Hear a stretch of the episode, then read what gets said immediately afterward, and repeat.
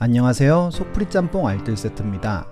아이폰이 나온 이후로 스마트폰 시장을 장식하기 위해 참 많은 제조사들이 노력해서 좋은 스마트폰들을 많이 만들었는데요. 더 튀는 스마트폰을 만들기 위해 특이한 기능을 넣기도 했습니다. 이번엔 무리수라고 생각이 들 만큼 독특한 기능을 넣은 스마트폰을 모아봤습니다. 그럼 한번 볼까요? 첫 번째는 노키아 팔공팔입니다. 예나 지금이나 핸드폰의 카메라 성능은 매우 중요했는데요. 너도 나도 서로의 카메라가 좋다고 외칠 때 모든 걸 종결하는 스마트폰이 등장합니다. 바로 노키아 팔공팔인데요. 카메라에 모든 것을 불태운 희대의 명작 카메라폰입니다. 일 점 이분의 일 인치 대형 센서에 자이스 렌즈를 달아놓아 웬만한 컴팩트 카메라를 씹어먹는 성능을 가지고 있었는데요. 지금 나오는 스마트폰보다도 좋은 카메라 성능을 보여주고 있습니다. 촬영의 결과물도 매우 좋아서 디 에스 엘 알의 서브로도 사용된다는 평가가 있었습니다.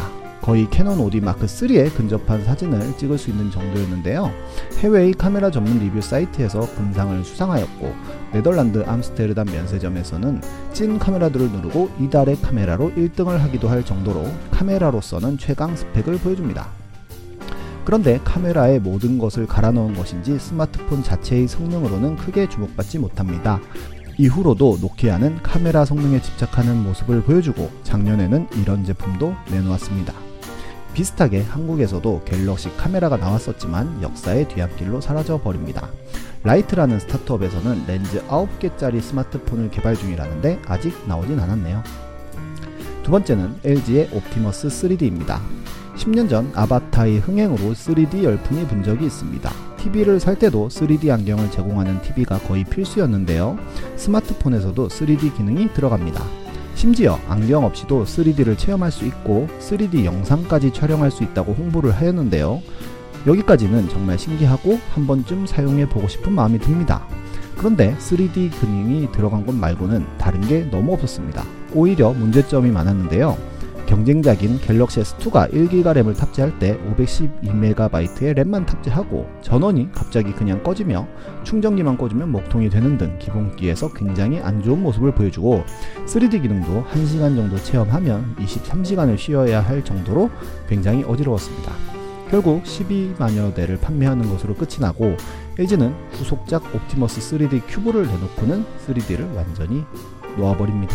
그리고는 백팔십만 원짜리 프라다폰, 사 대 삼 비율의 옵티머스 뷰, 휘어져 있는 G 플렉스 등 엘지는 참 다양한 시도들을 많이 했었습니다. 세 번째는 엑스페리아 플레이입니다. 플레이스테이션의 명과 소니답게 작정하고 게임을 위한 폰을 만든 것인데요. 피 에스 피 고와 상당히 유사한 디자인으로 게임패드를 장착해서 안드로이드용으로 피 에스 피 게임을 제공하였습니다. 언뜻 들어보면 게임을 좋아하시는 분들이 참 많이 살 것 같았는데요. 문제가 있었습니다. 할 수 있는 게임이 별로 없었던 것인데요. 소니 내에서도 엑스페리아 플레이를 위한 콘텐츠 지원에 적극적인 모습을 보이지 않아 결국에는 일반 스마트폰에서 할 수 있는 게임과 별다른 차이점을 느낄 수가 없었고 피 에스 피에서 이식된 게임들도 이미 다른 게임기에서 플레이를 할 수 있는 게임들이었기에 타겟층이었던 게이머들은 이미 게임기를 가지고 있어서 크게 메리트가 없었던 것입니다.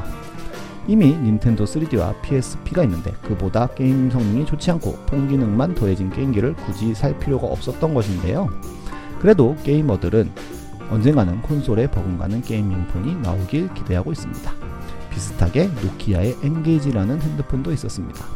셋 다 공교롭게도 이천십 년 초반대에 출시된 제품들인데요. 그만큼 경쟁이 치열했었고 이런 시도들이 있었기에 지금의 스마트폰들이 나올 수 있는 것 같네요. 지금까지 속풀이 짬뽕 알뜰 세트였습니다.